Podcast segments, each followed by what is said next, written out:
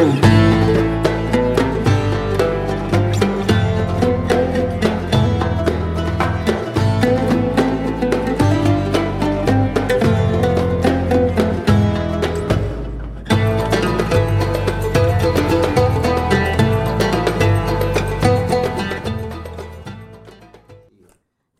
efendim defalarca yaşanmış tarihi tecrübeleri konuşuyoruz. Biz böyle programdan önce sohbete başladık. Ee, çok değerli bir konum var. Profesör Doktor Ali Fuat Örenç. Bugün tarihe yakın tarihe ama çok yakın 200 yıllık bir tarihi konuya biraz denizlerin dibinden, denizlerden bakacağız. Farklı yerlerden bakacağız ama bizim konuşmaya e, program açılırken konuşmaya devam ettiğimiz konu Türk-Amerikan silah ticaret tarihiydi. Şimdi e, herhalde görebiliyor arkadaşlar e, kitabı. E, son derece özel, önemli bir çalışma ve bugün de aslında e, bir, bir, bir yaşadığımız birçok konunun benzerlerinin geçmişte yaşandığını gösteriyor. Şimdi bu silah ticareti konusuna giriyorum çünkü biraz önce siz de güncel bir olaydan yola çıkarak buradan başladık başladık konuşmaya. Ee, Osmanlı Devleti 19. yüzyıla geldiğinde bir modern ordu kuruyor ve bununla birlikte silahlarını da yenileştirmeye e, başlıyor. E, ve bunun içinde Amerika'da dönemin en son teknolojisi Springfield, Martini Henry ve Winchester gibi Amerikan tüfeklerinin Osmanlı'da satın alınma süreci başlıyor. Şimdi burada ne oluyor, ne yaşanıyor? Yani bir mesela Abdülhamit'in açtığı Amerika'da bir dava olduğunu bilmiyor idim. Yani e, devletler arasında da bir şey var. Yani biraz burada yaşananları sizden dinlemek istiyorum. Benim çok ilgimi çekti. Eminim izleyicilerimizin de çekiyorum. Çok sağ olun. Beni konuk ettiğiniz için Estağfurullah. Lütfettiniz. Sizi evet. konuşacağız. Şimdi ben böyle bir hani devam ede gelen bir konu evet. olarak da evet. arzu ettim. E, bütün konuklarımızı da saygıyla selamlıyorum. Çünkü bu saatler dinlenme saati toplumumuzun. Evet, Kalkmışlar evet. bizi dinliyorsalar. Evet. E, sadece Amerika ile değil bizim e, geçmişten bugüne ordumuzun modernizasyonu ile ilgili bir e, bir serüvenimiz var. Ordum önemli bir coğrafyadayız. Ordu önemli. Şimdi Amerika ile izin verirseniz bir öncesi var, bir tık öncesi onu anlatayım. Yani bu bahsettiğimiz olaylardan bir tık öncesi Amerika ile ilişkilerimiz 1830'da başlıyor silahla ilgili. Niye böyle oluyor? Çünkü o arada bu Navarin baskını var. Ee, Yeniçeri'yi kaldırmışız. Ordumuz yok, donanmamız yok. Büyük bir imparatorluk Orada da ortada ordu yok kaldırılmış. Yani Navarin baskınına sonra geleceğiz evet, aslında evet, Mora yani, Türkleri filan. Yani Navarin baskında bizim donanmamızın neredeyse evet, tamamı yok edildi. Yok edildi. Biz o süreç sonrası bir arayışa Avrupa ile Avrupa'nın bu e, tavrı nedeniyle Amerika'ya yöneldik. Amerika ile 1830'da anlaşma yaptık. 10 yıl boyunca ona o zaman gireceğimiz için söylemiyorum. 10 yıl boyunca Amerika'dan teknoloji transfer ettik. Fakat anlaşmamıza rağmen Amerika bunu mesela meclisten onaylamadı. Bize ilk şeyi odur Amerika'nın. İlk An- kazığı değil. Ilk, yani tabir, tabirimi mazur görün. Ee, ilk kazı odur. El altından yaptı. Korktu çünkü. İngiltere'den korkuyordu o zaman. Çok İngiltere'nin baskısı vardı. İlk orada biz e, tabii 2. Mahmut o zaman hakikaten şaşırmıştı. Sen bir devletsin anlaşmışız her şeyi yapmışız. E, sözünde durmuyorsun. Bize mühendisler gönderdi. İkincisi de ikinci dönem yine e, e, dünya silah tarihinde bir kırılma dönemidir. Ee, özellikle piyade tüfeği tarihinde kırılma dönemidir. Amerikan İç Savaşı sonrası gelişmeler. Amerikan İç Savaşı'nda bir silah stoğu oluştu. İç Savaş sonrası. Amerikan Üretim yapıldı. Yapıldı. Silahlar, savaş bitti. Silahlar elde kaldı. Buna bir pazar gerekiyordu. Şimdi Amerika'nın silahlarının kendini ispatlaması lazım. Avrupa ordularında silah kullanmak için Ayşe Hanım bir 10-10 yıllık deneme süreleri oluyor. Ama Osmanlı'da öyle değil. Padişah oldu dediği zaman olduğu için biraz bize hızlı, hızlı süreç hızlandığı için bize yöneldiler. Biz silah alımını başlattık. Abdülaziz, Abdülmecit Abdülaziz döneminde. Abdülaziz döneminde hızlandı. Ee, tabii ordumuzun modernizasyonunu tamamen Amerikan vizyonuna biz e, yönelttik. Tamamen Amerikan silahları. Ee, Winchester adlı bir adam eline bir valiz alıyor. Proje çizim var. Silah ortada yok. Hiç Sadece şey çizilmiş. Çizilmiş. Geliyor. Ee, Osmanlı arşivinde Winchester'ın çok önemli bir adamdır biliyorsunuz. Kovboy filmlerinde öyle anlatalım halkımıza. Kovboy filmlerinde kullanılan tüfekler ve tabancalar. O gördüğümüz çok evet. aşina olduğumuz evet, tüfek bu şimdi tabancaları. Eski tüfekler dolum tüfeklerdi. Bunlar artık mermili hı hı. tüfekler. Yani 7-8 tane atıyor. Eskiden bir tane dolduruyordunuz. Şimdi 7-8 tane mermi atan tüfekler artık olmuş. Modern tüfekler yani. Bu geliyor çizimlerle e, ve buna e, Sultan destek oluyor. parasını alıyor. Bakın ortada hiçbir şey yok. Sadece güven. Tamam diyor sen git paranı da al, silah üret getir. Yani fabrika kurduruyor Amerika'da. Fabrika, silah tabii. fabrikası. Silah kuruyor. fabrikası evet. Bir e, Portsmouth bölgesini, bölgenin tamamı Osmanlı'ya çalışıyor. Bir, ölmüş bir sektör vardı, silah sektörü. Onu canlandırıyoruz. Orası bir Türk kasabası gibi oluyor. Şimdi bu Bize. bu şey yani bir yatırım yapıyor Yatırım Osmanlı yapıyor, yapıyor, evet, Osmanlı evet. kendi e, askeri şeyi Evet, için modernizasyon bir, için. modernizasyon için. bir yatırım Evet, yapıyor. evet. Bunu da Amerika'da yapıyor. Amerika'da yapıyor. Tabii Amerika firmalarını destekliyor. Firmalar üretim yapıyor. Çok güzel silahlar üretiyor. Bize de satıyorlar. Bu silahlar çok başarılı silahlar Ayşe Hanım. Ee, dünya e, askeri tarihini değiştirecek silah. Tabii başarı sağlayınca Amerikan silahlarının dünya piyasasında bir e, cazibesi oluşuyor. Birçok orduda Amerikan silahları kullanılmaya başlıyor veya o model silahlar kullanılmaya başlıyor. Uzun süre biz silah satın alıyoruz Amerika'dan. Ee, tabii e, gel zaman geç zaman Abdülhamit dönemi geliyor. Abdülhamit'in biliyorsunuz karakteri biraz farklı. Şimdi e, silah alımlarında mutlak surette yolsuzluk oluyor Ayşe Hanım. Komisyonlar var, e, bir takım he, uzun süreli ilişkiler olunca, şirket de olunca bir takım e, böyle devletin e, görünen e, kısmı dışında e, ilişkiler gelişiyor. İster istemez. İster istemez. E, zenginleşmeler, e, komisyon. Şimdi milyonlarca mermi alınıyor Ayşe Hanım. Milyonlarca. Yüz binlerce silah alınıyor. Bunların her birinden komisyon alındığını tasavvur edin.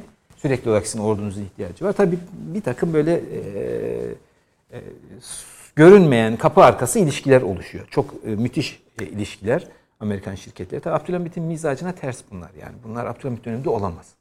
Böyle bir şeye izin vermez. Görmezlikten gelemez. Araştırmaya falan başlıyor. Tabii silahlar e, devam ediyor. E, e, onun özelliğidir. Bütün hepsini ister. Bana bir rapor hazırlayın der. Bugüne kadar alınmış silahlar, yapılmış işler tabii bir takım eksiklikler görüyor. Bazı silahların parası ödenmiş, silah yok ortada. Tıpkı F-15'ler gibi. Silah yok, parası verilmiş silah yok. Şirkete diyor ya bunlar arada bir şeyler olmuş. Siz anlayın yani. Ya arada E, giden, gitmiş gidip yani bir gitmiş. şeyler hani Evet, satılmış gibi evet, gösterilmiş evet. bir şeyler olmuş. Çünkü uzun süre ticaret olunca bunlar normal şirket de neticede. Bunun peşine düşüyor tabii silahların peşine düşüyor. Ee, reddediliyor. Böyle bir şey yok. Biz verdik. O biz aldık falan. Bu arada intihar edenler bizim tabii elçilikten çünkü olay ortaya çıkınca Washington elçiliği Büyük bir skandal Tabii, yaşanıyor yani. Tabii intihar etti bazı diplomatlarımız işin öğreneceği öğreneceği. İşte maalesef içinde kadın işleri falan da var. Böyle bir e, yani tam bir rezillik Osman. Yani Abdülhamit'in kabul edemeyeceği bir şey.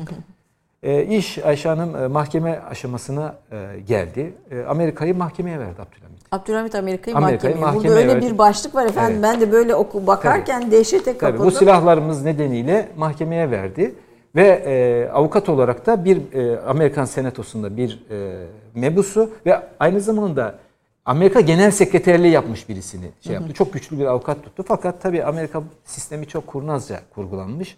Şimdi devlet çok sıkıştığı zaman o şirketti diyor. Ben onu sorumlu ama talep edeceği zaman şirketimin talebini ver diyor. Benim benim vatandaşım. o zaman devlet oluyor. Devlet oluyor. Yani çok güzel bir şey e, oluşturmuş sistem o. Zaten şirketler e, sistemidir. Bunu herkes de biliyor. E, Dava uzuyor, uzuyor Ayşe Hanım.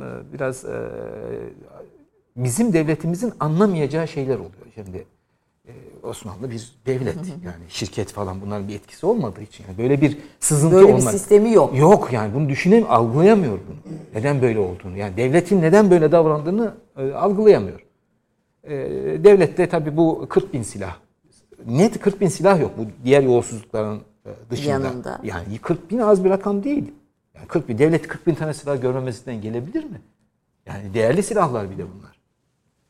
Neticede Abdülhamit bir sonuç alamayıp davadan vazgeçiyor. Fakat şimdi burada e, tarihin bir kırılması yaşanıyor. Normal şartlarda biz e, 1840'lardan itibaren Amerikan piyasasına yönelmiştik. 70'ler Amerikan silah teknolojisiyle e. Yönelmiş, bağlamıştık. Avrupa, e, ondan sonra Amerika. Yani bizim e, müttefik e, vizyonumuzda Amerika değerli bir yere gelmişti.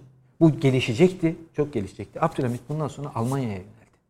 Ve bizim kaderimiz değişti tabii. Yani biz Evet. savaşta yenilen tarafta yer Ya almış hayır olduk. Almanya ile ilişkilerimiz işte Enver Paşalar, o grup, o nesil yetişmiş oldu. Aslında Amerika olacaktı. Açık bu. Yani Almanya gündemde bile değildi. Ama Abdülhamit bu kırgınlık üzerine e, Almanya'ya yöneldi ve e, bir nesil yetişti ve e, sonuç böyle oldu. Çünkü hakikaten silah etkiler. Yani silah aldınız, teknoloji transfer ettiğiniz, bu kadar ilişkileri e, o boyuta getirdiğiniz silah çünkü güvendir Ayşe Hanım yani. Düşmanınızdan silah almazsınız, dostunuzdan silah alırsınız. O e, ilişkiler o boyuta ulaştı. Bu şeyin hikayesinde bir şey daha anlatmak istiyorum izin verirseniz Buyurun, bu silahla lütfen. ilgili. Şimdi bu Winchester e, silah üreticisi Winchester çok güzel para kazandı. E, sadece bize değil dünyanın birçok ülkesine silah sattı. Adam bir gün e, arşivde belgesi var, kitapta da var. Şöyle bir teklifte bulunuyor bize. Yani vicdanlı bir insanmış. E, diyor ki ben size çok silah sattım. Ya bu silahı satıyorum ama mermi de satıyorum. Yani bu mermiyi hiç olmazsa e, yerli üretin. Siz üretin. Siz üretin. Burada üretin. Burada fabrika kuralım. Mermiyi taşımayalım. Çünkü mermi şöyle sipariş veriyorsunuz Ayşe Hanım. İşte Amerika'dan geliyor. Gemiye binecek. 6 gelecek. aylık bir Evet, süreç. Şimdi evet. 3 ay üretim, 3 ay gelme. 6 aydır merminin size ulaşması. Yani mermi planlıyorsunuz siz orada olarak tüketiminizi. Savaşı da düşünün. Savaşta artıyor falan. Yani neye bağlısınız siz? Dışarıdaki bir üretime bağlısınız. Ee, savaş mavaş yokken söylüyor bunu. Burada üretelim diyor mermiyi. Abdülaziz dönemi. Bir şey yapıyorlar. E, tabii hoş bir şey. Bir maliyet çıkarıyoruz Ayşe Hanım. E, yaklaşık e, o 5-10 milyon mermi fiyatına geliyor ve ama karı da yok. Bizim devletimiz o andaki bürokratlar şöyle düşünüyor. Yani o parayı vereceğim hep Satın alırsın. satın alırım. Halbuki burada Sen- üretmeye başlasaydık şimdi belki silah sanayinin başka Bakın bir aslında söyleyeceğim. Mesela şey bu değil. İşin e, şaşırtıcı yönü bu değil. Sonra biz bu silahlara sonra Abdülhamit döneminin başlarında 93 harbi başladı Ruslarla. Evet.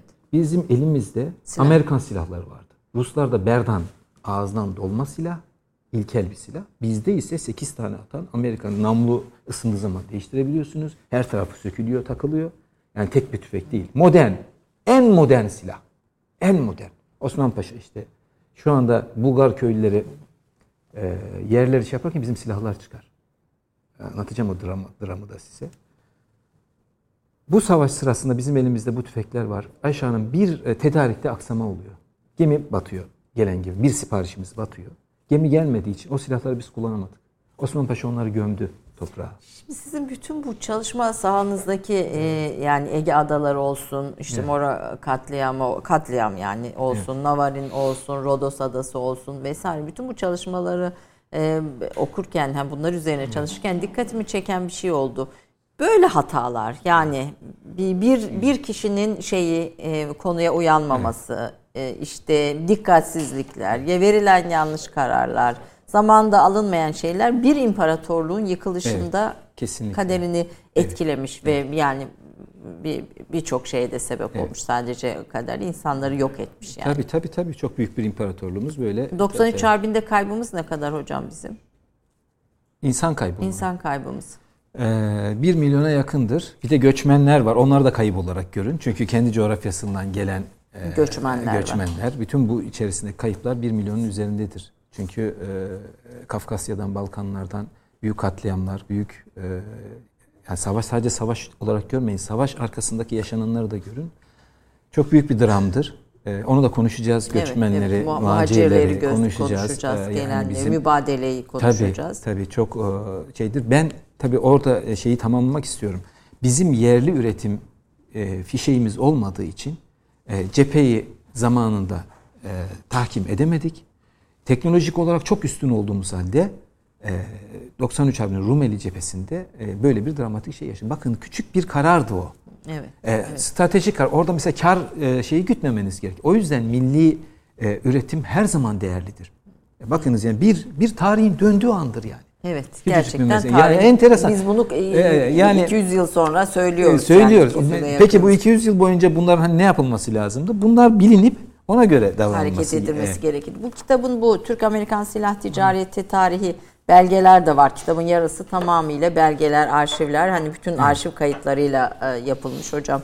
Titiz bir tarihçi, Evet titiz biz bir üç, araştırmacı. üç kişi yaptık birlikte. e, üç, Evet, e, Ali İhsan. Gencer sizin Evet, tez danışmanınız hocanız evet. aynı zamanda. Galiba sizin de de emeği çok olan Evet, birisi. çok, çok, Aa, evet. Allah rahmet eylesin. Allah razı olsun. Evet Metin Ünver var. Bu üç kişinin belgeleriyle gerçekten kütüphanemizde bulunması gereken bir Türk-Amerikan silah ticaret tarihi. Bugüne de ibretlik olaylar var. Davanın sulh yoluyla sonuçlandırılması ve tüfeklerin kurtarılması deniyor. Burada Evet. kurtarılıyor E, mu ya, tüfekler? e, Yani şöyle bir şey. o kadar uzun süre sonra bir anlaşmaya varılıyor ama bizim istediğimiz gibi değil tabi. Yani olay hani bir e, sulhu Ab- Abdülhamit yanaşıyor. Ne kurtarırsam o şey. Kârdır diyor. Yani bizim istediğimiz gibi değil sonuçlanmıyor. Yani bu süreç e, tamamen Amerika'nın oyalanmalar oyalamalarıyla e, süreci e, sabote etmesiyle diyelim bizim hakkımızı gasp etmesiyle sonuçlanıyor. Yani aldığı Abdülhamit'in istediği değil. Ama bu bu bu ticaretin sonuçları efendim bizim Alman silahlarına yönelmemiz Kesinlikle. ve Almanya ile birlikte Evet. Birinci Dünya Savaşı'na Tabii olay öyle öyle yani e, yolculuğumuz bir, öyle devam bir etti. tarihe doğru bir yol ayrımı. Tabii. Ya şimdi yani. anakronik tarihçilik yapmayalım. Şöyle oldu böyle oldu ama neticede öyle yolumuz öyle gitti Yolumuz yani. öyle gidiyor. Yani, evet. Efendim e, bu değerli konu Profesör Doktor Ali Fuat Öğrenci kimdir? Kısa bir özgeçmiş izleyelim. Ondan sonra diğer başlıklarımıza geçeceğiz. İnşallah yeter program süremiz tüm başlıklara kısmen de olsa değinmeye. Ali Fuat Örenç 1969 yılında Samsun'un Çarşamba ilçesinde doğdu. İlk ve orta tahsilini burada tamamladı. 1992'de İstanbul Üniversitesi Edebiyat Fakültesi Tarih Bölümünden mezun oldu. Aynı yıl Yakın Çağ Tarihi Anabilim Dalı'nda yüksek lisans programına başladı. 1993'te Yakın Çağ Tarihi Anabilim Dalı'na araştırma görevlisi olarak atandı. Yüksek lisansını yakın dönem tarihimizde Sisam Adası teziyle 1995'te, doktorasını yakın dönem tarihimizde Rodos Adası teziyle 2002'de tamamladı. 1997-2003 tarihleri arasında Dışişleri Bakanlığı YÖK ve Stratejik Araştırma ve Etütler Milli Komitesi'nin yürüttüğü muhtelif bilimsel projelere katıldı. 2008'de doçent, 2014'te profesör unvanını aldı. İstanbul Üniversitesi Edebiyat Fakültesi Tarih Bölümü Yakın Çağ Tarihi Anabilim Dalı öğretim üyesi olan Ali Fuat Örenç'in yayınlanmış kitapları şunlardır. Yakın Çağ Tarihi 1789-1918, Bahriye'de Zafer Rehberi, Türk-Amerikan Silah Ticareti Tarihi, Unuttuğumuz Mora Türkleri ve eyaletten bağımsızlığa Yunanistan, yakın dönem tarihimizde Rodos ve 12 ada. Profesör Doktor Ali Fuat Örenç, Türk denizcilik tarihi, Ege Adaları, Balkan tarihi, Türk-Yunan ilişkileri ve yakın dönem tarihi üzerinde akademik çalışmalarını sürdürmektedir. Hocam bu e, Ege'den başlayarak yakın tarihi, yakın çağ tarihini araştırma merakınız Karadenizlikten mi geliyor? Evet. E, tabii e, sürekli suların kenarındaydık. Rahmetli dedem de kayıkçılık yaptığı için orada da bir e, içimize bir sevgi oluşmuştu. Hocam da tabii kendi hocam e, Türk denizciliğinin tarihinin önemli ismidir. Türkiye'deki sembol isimlerinden birisidir. Tekrar e, rahmet diliyorum. E, kendisi bizi o alana yöneltti. E, şimdi çok güzel sloganlar var Türkiye'de. Çok hoş oldu bu. E, Türkiye denizcileşecek, mavi vatan kavramları güzel belli bir noktaya geldi. İşte biz hani bu e, bu oluşan e, algının altyapısını oluşturmaya çalıştık yıllardan beri. Çünkü, çünkü jeopolitik yaşadığımız coğrafya bize bizi buna yönlendiriyor Ayşe Hanım. Bizim muhakkak bir yönümüz denizci olmak zorunda. Böyle böyle olduğu zaman çok başarılı olduk. Bunu ihmal ettiğimiz zaman bunun e, zararlarını gördük. Düşüncemiz bu. Ülkemize katkı sağlamak. Bu açıdan bir vizyon katmak. Bu Ege Adaları'nın idari mali sosyal yapısı, e, güvenlik devri tarihçesi bunlar birlikte çalıştığınız birçok Evet. ekibin bir ekiple Evet. ortaya çıkan e- eserler ve aslında Dışişleri Bakanlığımızın da Evet. koordinasyonuyla çıkıyor. E, kaç yıl süren araştırmaların sonunda ve belgelerin ve arşiv kayıtlarının sonunda bu eserler ortaya çıktı. Şimdi e, yeni e, henüz e, Yunanistan'ın bir koyun adaları tatbikatına e, Milli Savunma Bakanımız tepki gösterdi. Türkiye tepki gösteriyor. Bu tepkilerin tabii bu yaşananların bir tarihi geçmişi var Ayşe Hanım. Bugüne has bir şey değil bu. Ege sorunu bugünden yarına bir mevzu değil. E, belki bizim İstanbul'u fethimizden itibaren başlayan bir şey. Böyle başladı yani hikayenin esas e, şeyi, derinliği. e, Figen Akat gemisi meselesi vardı. Kar, Kardak meselesi. Evet. Hatırlarsınız. Be, 1997. Bizim, evet bizim evet. gençliğimizde tabii ben televizyonda da evet. çalıştığım için o dönem evet. hani bir, bir bir kaya bu keçilerin bile çıkmadığı evet. kayayı Bravo. biz niye bu kadar sorun ediyoruz evet. diyenler bir tarafta. Bu evet. bizim için çok kıymetlidir diyen öbür tarafta evet. nedir o Kardak meselesinden evet. başlayarak Kardak Ege, mes- Ege adaları sorunu evet. nedir? Ege adaları sorunu e, bir potansiyelin bir denizin paylaşmasıyla alakalı bir şeydir. Bunun e, ben e, tabirimi yanlış kullanmak istemem ama ömrümü verdim bu işe. 3000 tane adanın peşinde koşturdum Ayşe Hanım. Gözlerimi bağlasanız yani bilirim hepsini. Çok emek verdim. Ülkeme katkı. Haritada varsa arkadaşlarımız evet. onu da DSF olarak versinler. Evet. E, Bu adaların hepsinin yerini gözüm bağlayarak yani harita, yani haritada bulabilirim. Şöyle hani hepsini gezmedim ama o kadar çok çalıştım ki belgelerin içerisinde. Çalıştık daha doğrusu. Bu 1997 yılında e, kriz başlayınca devletimiz iki şey yaptı. Tansu Çiller Başbakandı. Başbakandı. Tamam bir güç gösterisi yaptı. E, savaşa hazır olduğunu söyledi ama devletimiz sakin bir şekilde de uzmanlarını çağırıp çünkü e, Ayşe Hanım siz de bilirsiniz. E, krizlerin iki aşaması vardı. Bir sahada bir de masada. Her evet. ikisinde hazırlıklı olmanız gerekir. Yani çok güzel, başarılı oldunuz, iyi savaştınız ama masada, diplomaside başarı gösteremezseniz bu ziyan olur. Bunun yüzlerce örneğini birlikte yaşadık, yaşadık evet. yaşıyoruz. Yani masada kaybetmek en acısıdır. Maalesef bizim tarihimizde de vardır bunlar. Devletimiz masada güçlü olmak için 150'ye yakın ülkemizin bilim insanını alelacele topladı. E, ona onlara imkanlar sağladı, arşivleri açtı. Lütfen dedi, uluslararası hukuka uygun, ben her şeye razıyım ne çıkacaksa e, çıkarın. Ülkemiz e, masada da hani hazır olalım düşüncesiyle. Tabii biz tarihimiz çok e, güçlü bir tarihimiz olduğu için, büyük bir tarihimiz olduğu için muazzam e, sonuçlar ortaya çıktı. Yayınlar yaptık. Bu yayınlar da Ayşe Hanım sağ olun, teşekkür ederim. E, YÖK bünyesinde, stratejik araştırma bünyesindeki yayınlar da çok değerli yayınlardır Ege konusu. Ama maalesef bunlar bir köşede kaldı. tekrar basılması gerekir. ülkemiz burada müthiş bir potansiyeli keşfetti bu süreç içerisinde. Tarihin bize çok yardımcı olduğunu gördük ve ne ortaya çıktı? Ee, aslında Ege Denizi'nde egemenliği e, devredilmemiş, statüsü belirlenmemiş yüzlerce ada olduğu ortaya çıktı. Çünkü siz anlaşmalarla belirlenmemiş hiçbir şeye sahip olamazsınız Ayşe Hanım. Uluslararası hukuk böyledir. Ben burası benim diyemem. Bir uluslararası e, bir zemini olması gerekir. Çünkü e, bu Ege'de birçok ada var ve bunların hepsinin statüsü belirlenmiş değil anlaşmalarla. Belirlenmeyince ilk sahibine döner mevzu. Bunun içinde kayalıklar da e, dahil. Tabii tabii. Herhangi bir formasyon, herhangi bir suyun yüzeyindeki her şey aynı değeri atfeder. Egemenlik e, devri bakımından e, alan belirleme açısından. Onun şeyi yok. Üzerinde insan yaşıyor diye öyle öyle bir mevzu değil. Bu toprak kara parçasıyla ilgili. Suyun yüzeyindeyse o değeri taşır. Biz bunları tespit etmiştik o zaman. 10 yıllık bir çalışma yaptık. Ayşe Hanım çok güzel bir çalışma Kaç yaptı. ada var şu anda böyle bir bizim kara parçası olarak gördüğümüz ada demeyelim işte diğer bir Tartışmalı 200'ün üzerinde ada var. Tartışmalı net, ki, net. Ada var. Kayalıkları söylemiyorum. Binlerce de kayalık var. Çünkü bunlar bir formasyon halinde. Evet. Biliyorsunuz belli evet, yerlerde. Evet. Yani ada olarak 200'e yakın ada var tartışmalı. Fakat bir şey söyleyeceğim şimdi. Ee, yanlış anlaşılmak istemiyorum ama bunu kendim gözlemliyorum. Bu konuyu çok iyi bildiğim için söylüyorum. Bilgi güçtür Ayşe Hanım. Doğru bileceksiniz. Evet, evet. Bir talepte bulunurken doğru talepte bulunacaksınız. Bir eleştiriniz varsa doğru. Şimdi zaman zaman ben görüyorum. İşte 16 tane adamıza şu oldu, Yunanistan şunu yaptı, bunu yaptı, seyrediyoruz, meyrediyoruz gibi kavramlar var. Ee, sanki Türkiye o konuyla hiç ilgilenmiyormuş. Hiçbir bilgisi yokmuş gibi. Yani şimdi öyle bir şey ki sayılan adalar içerisinde uluslararası hukukla devrettiğimiz adalar var. Yani komik duruma düşüyoruz. Yani sen anlaşmayla verdiğin bir adayı tekrar benimmiş gibi söyleyemezsiniz. O, onu onu kabulleneceksiniz.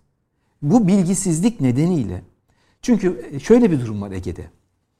Ee, ada isimlerinde en az 10 tane çok affedersiniz Farklı. eşek adası var. Hı. Aynı isimde 10 tane. Hı hı. En az 10 tane koyun adası vardır. Hı hı. En az 10 tane tavşan adası vardır. Şimdi siz sanki bir tane tavşan adası varmış gibi davranırsanız Yunanistan örnek veriyorum. Bir tane tavşan kendisine ait tavşan adasında bir e, bir şey yapıyor idiyse e sen burada bu aradaki farkları bilmediğin için, coğrafyayı tanımadığın için burada kendi aslında kendi ülkene zarar veriyorsun. E, böyle şeyler oluyor da olabilir. Yunanistan bunu yapmıyor değil. Zaten ya biz Kardak için neler yaptı Türkiye?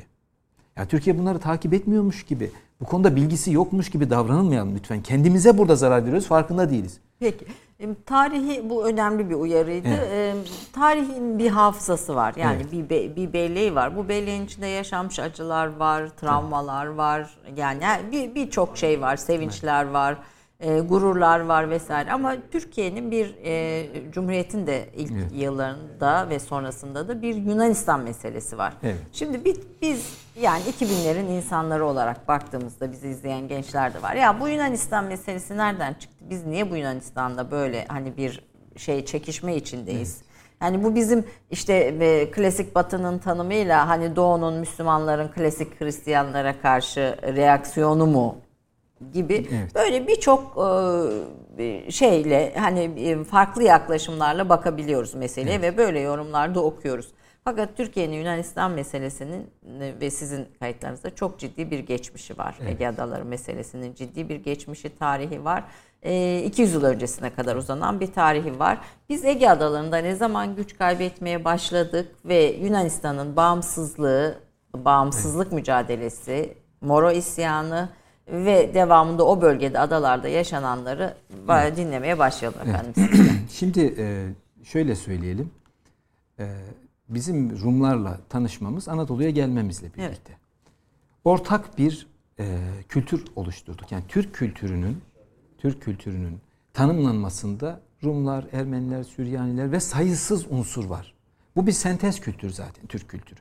Ve bu sentezi biz halen daha korumaya çalışıyoruz elimizde. Milli bir devlet olduğumuz halde açılımı, Türk devletinin açılımı o imparatorluğun e, daraltılmış halidir. Böyle bu bir zihniyet meselesi Ayşe evet. Hanım. Bu bir e, anlayıştır. O senin tanımlamanla da olmaz. Ben öyle değilim deme, demenizle de olmaz.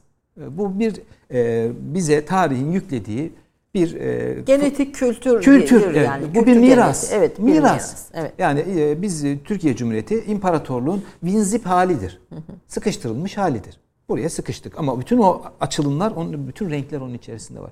Ben şey gibi söylüyorum, lafı belki uzatıyoruz ama bal sağmak gibi. Balı sağarsınız yukarıdan bir kavanoz ama bir sürü polen vardır oradan, arılar oradan burada. Biz cumhuriyet olarak öyleyiz ama içinde bir sürü renkler var. İmparatorluğumuzu biz böyle e, sağdılar, küçük bir kavanoza aldılar ama içindeki renkler imparatorluk renkleri. Şimdi Yunanistan'da böyle. E, bizim içimizden ilk kopan ülkedir Yunanistan. Tabii ilk defa biz Osmanlı ilk kaybını Yunanistan'da yaşadı. İlk ayrılıktır. Hı hı. Bu tabi acı oldu. Ne buna Osmanlı hazırdı, ne e, e Yunanistan hazırdı. E, inanılmaz şeyler yaşandı bu süreç yani içerisinde. 1821'de 21. başlayan bir isyan, isyan e, bu e, ve Rusların kışkırttığı. E, Ruslar ağırlıklı olarak Ruslar e, tabii bütün e, bu bir anda din savaşına dönüştü. E, Müslüman Hristiyan buna hazır bir sosyolojik zemin var Avrupa'da. Her zaman var. Şu anda da var. Yani e, papazlar orada galiba tabii öyle. Papazlar, işte, savaşın kışkırtıcılığını e, yapıyorlar. Entelektüeller, e, Lord Byron var mesela İngiliz büyük şair. O burada, e, Ruslar burada. Bir sürü gönüllü var. Gelip e, bunlar biraz sonra söyleyeceğiz. Tripoli'de e, Müslüman kanı aktarak cihat yaptılar yani. Avrupa'nın her yerinden gelerek insan boğazladılar. Öyle bir şey oluştu.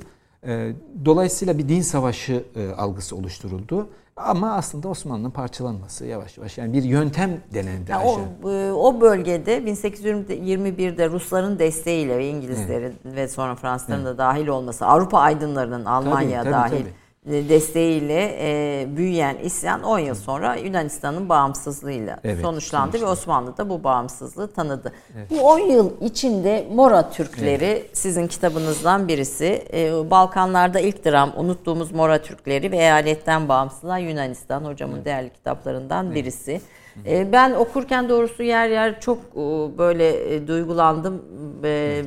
Vahşetin bu kadarını e, yaşayan evet e, bir bir toplum e, atalarımız diyelim evet. E, böylesi ve yok oluyor Mora evet. Türkleri tamamen. Tarihin sahnesinden neredeyse siliniyor. Anadolu'ya ulaşan evet. 200 filan 200 270 yani, bir rakamdan evet, söz ediliyor. Çünkü şu Mora ana karası diyelim Yunanistan'ın Mora kısmı. Yunanistan sonra büyüdü. topraklar Rumeli yönünde çok büyüdü ama ilk kurulduğu yeri söyleyelim. O bölgedeki Türklerin izini sürdüm ben. Ayşe Hanım çok uzun süre çalıştım. Ee, sonra bu olay beni e, psikolojikmen çok etkiledi tabii. Bir içimde bir feryat birikti. e, şöyle bir şey de oluştu. Bunu e, belki hani kimseyle de pek paylaşmıyorum ama burada söyleme ihtiyaç istedim. Ya bende bir e, şöyle bir şey oluştu. O insanların mağduriyetinin sanki sorumluluğu üzerime geldi. Yani onu bilmiş olmak, bilmiş bildiğinin getirdiği şey, bir sorumluluk olur. Yani büyük bir olaya şahitlik yapmış gibi düşünün Ayşe. Evet. Niye unuttuk biz Mora Türklerini? Niye unuttuğumuz dedin diyorsunuz? Şöyle bir olay bu olayın sıcaklığı döneminde oldu bu. Şimdi bakın Yunanistan bağımsızlık sürecinde bir devlet kurduğu zaman Yunanistan'da yaşayanın kat kat fazlası Osmanlı'nın topraklarında yaşıyordu. Evet. İstanbul'da yaşıyordu, Kayseri'de yaşıyordu, e, Şam'da yaşıyordu, Afrika'da yaşıyordu. Afrika'da bizim topraklarımız. Tür imparatorluğun her yerinde Rum vardı. Bizim kendi e, vatandaşlarımız. Devlet şunu yapamadı. E, işte burada bu kadar katliam oldu. Ben bunu hani duyurayım. bunun intikamını alayım kendi vatandaşlarıma kan kusturayım. Osmanlı'nın öyle bir anlayışı yok. Çünkü kendi ülkesinde yaşayan Rumlar ee, zarar on, görecek. Hem öyle hem o masum insanlara böyle bir zarar görecek diye bu mevzu kapatıldı. O dönemin tarihçisi Ahmet Lütfü Efendi bunu söylüyor. Biz hata yaptık diyor. Bu, evet. bu mevzuyu kapattık. Çok büyük bir katliam, çok büyük bir acı. Ee, o, o sıcaklığını kaybedince Ayşe Hanım zaten Osmanlı'nın gündemi bittiği yok ki, katliamın bittiği yok ki zaten ondan sonra e, bir sürü katliamlar, işte 93 Harbi katliamları, Balkan Savaşı katliamları, yani sürekli bir e, şey sorunlu dönem yaşandığı için o arada kaybolup gidiyor bu insanlar. E, bu insanlar Ayşe Hanım bu insanların orada ne işi var? Biz bunu söylememiz lazım. Biz o insanları oraya niye gönderdik? O insanları e, işte Allah'ın ismini yaymak için, kültürümüzün temsilcisi olması için. Ya yaklaşık 400 yıldır falan 400 o yıl tabii o, o bölgedeydi insanlar. O bölgeyi vatan yapmış. işgalci değil. Onu demek istiyorum. Orada bir sömürge için gitmiş değil. İnsanlar oraya vatan yapmış. Oraya yatırımlar yapmış. Binlerce vakıf yapmış. Binlerce. Orada yaşamış. Bir kültür üretmiş. Bir iklim üretmiş. Sonra bunlar yok edilmiş. Peki e, e, isyanın bastırılmasına karşı bir Avrupa'da Helen iddiası birliği tabii, tabii. başlıyor. Bu bugünkü Kıbrıs olaylarına kadar gelen sürecinde tabii, aslında bir Avrupa şeyi, Birliği de söyleyelim e, Ayşe Avrupa Birliği içerisinde de aynı durum şu anda Yunanistan'a karşı tavırda da bu vardır. Ee, Avrupa, modern Avrupa Ayşe Hanım kendi e, temiz mazisini Yunan antik dönemindeki, şehir dönemindeki demokratik e, yapılanmayla başlatıyor. Yani temiz bir hikaye başlatıyor. Yunan medeni. Bugün Avrupa Birliği tanımında da bu vardır. Yani bugün şimdi Avrupa Birliği bir kulüptür. Onun tanımlaması var. Antik Yunan'dan e, referans vardır Ayşe Hanım. Bir Avrupalı kimdir diye sorduğunuz zaman onun cevabını verir. Avrupa Birliği vizyon belgesinde ve tanımlamasında antik Yunan'a aidiyetten bahseder. E, Amerikalı evet. bir yazar McCarthy'den bir evet. alıntınız var kitapta Ölüm ve Sürgün isimli bir kitapta. Evet. Rumların Müslümanlara yönelik yok etme politikası evet. içinde Mora'da e, özellikle e, e, içinde olduklarında ayaklanmanın sloganı Hristiyanlara huzur, konsoloslara saygı, Türklere ölüm evet, evet. Diye, yani. diyor. E, batılı kaynaklarda da buluyorsunuz evet. siz Mora katliamının izlerini ama bir bölümü yok ediliyor. Bunu e, reklamlardan sonra tamam. kısa bir reklam arası verelim. Ondan sonra konuşmaya devam edelim. Bu Yunanistan'ın bağımsızlığı ile birlikte Balkanlarda kopuş nereye evet. doğru ilerledi onu görelim. Efendim kısa bir aradan sonra buradayız.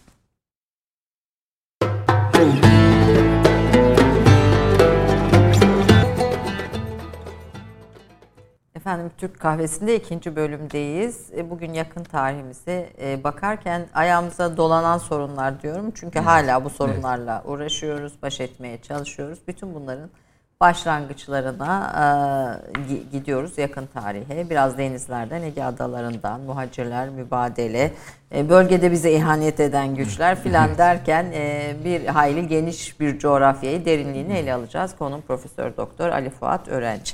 E, hocam e, sizin Yunanistan'ın bağımsızlığı sürecinde yok edilen Mora Türkleri kitabınızdaki tespitlerden e, yani birçok tarihçiden de alıntı yapıyorsunuz.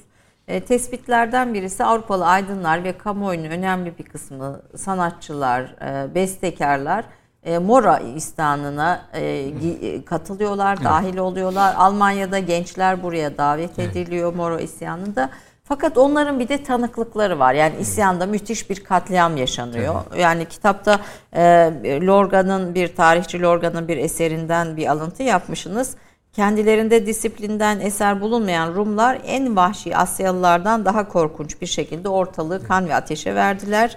Yalnız fidye umdukları kimselerden başka kadın ve çocuklar dahil olmak üzere herkesi e, parçaladılar.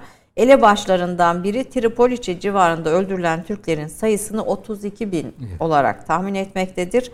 E, bu sayı e, çok yüksek bir sayıdır. E, Tripoliçe şehrinde duman tüten harabeden başka bir şey kalmamıştır diyor.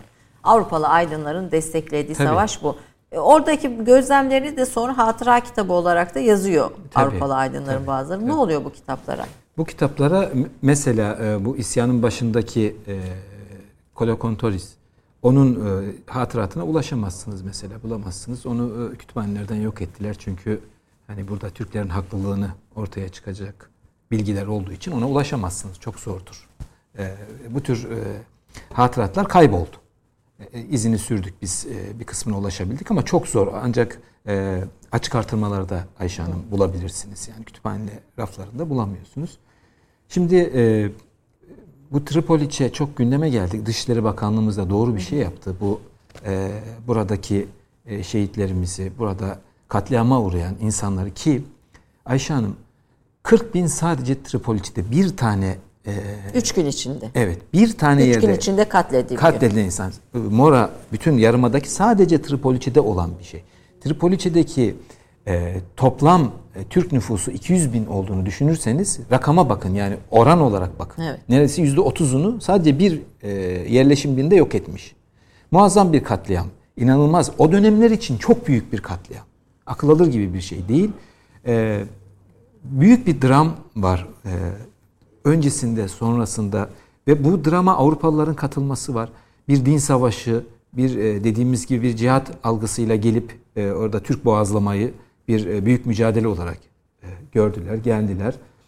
E, yok ettiler. Ben şimdi burada... E, bir de açlıktan ölenler var. Kaleler kuşatılıyor, tabii, kalelere sığınıyor için. Müslüman tabii, Türkler tabii, ve tabii. kaleler de açlıktan ölüyor. Hatta evet. e, Türkiye'ye gelmeyi, Anadolu evet. coğrafyasına gelmeyi başaranların bir bölümü de açlıktan sonra evet. yemeye başladıkları için evet. ölüyor. Çok, Yine tabii, sizin notlarınız tabii, arasında tabii. var. Ya büyük bir dram. Devlet de tabii devletimiz o dönemde e, bunu bu şoku e, atlatamadığı için böyle bir mekanizması da olmadığı için gerçekten çok hazırlıksız yakalandı birçok insan e, şeylerle baş başa kaldı. Yani bu vahşi e, güruhla baş başa kaldı. Böyle bir şey hiç düşünemedi. Çünkü 5-400 yıl orada yaşamış komşusu, komşuları, e, artık akrabalıklar oluşmuş. inanılmaz şeyler var. Anneleri, çocukları falan ayırdılar. Gemilerden insan alıyorlar falan. Böyle şeyler var. Yani bir Türk'le evli ise eşini alıyor, çocuğunu alıyor falan böyle gidenler. Evet. Yani çok büyük dram var. Benim burada Tripoliçe, e, Mora'nın yönetim merkezidir Ayşe Hanım. E, o zaman yönetim merkeziydi. Bu katliamlar yaşandıktan sonra bir şey oluyor. E, onu ben aktarmak istiyorum izniniz Buyurun. olursa. Bu Tripoliçe katliamına daha sonraki dönemlerde bir destan yazılıyor. Destan bizde olduğu gibi Rumlarda da var. Büyük bir destan, binlerce beyitlik bir destan. Bu destanda e, e, Türklerin e, bir e, din e, gayretiyle nasıl katledildiği, nasıl boğazlandığı, e, kendi dini e, yönü ağırlıklı. Hatta hatta şöyle kelimeler var. E, ey Ortodokslar, e, cehennemin nasıl bir yer olduğunu görmek istiyorsanız Tripoliçe'ye bakın. Cehennem böyle bir yerdir gibi. Yani yani cehennemi yaşattığını da kabul ediyor. Böyle bir e, destan var.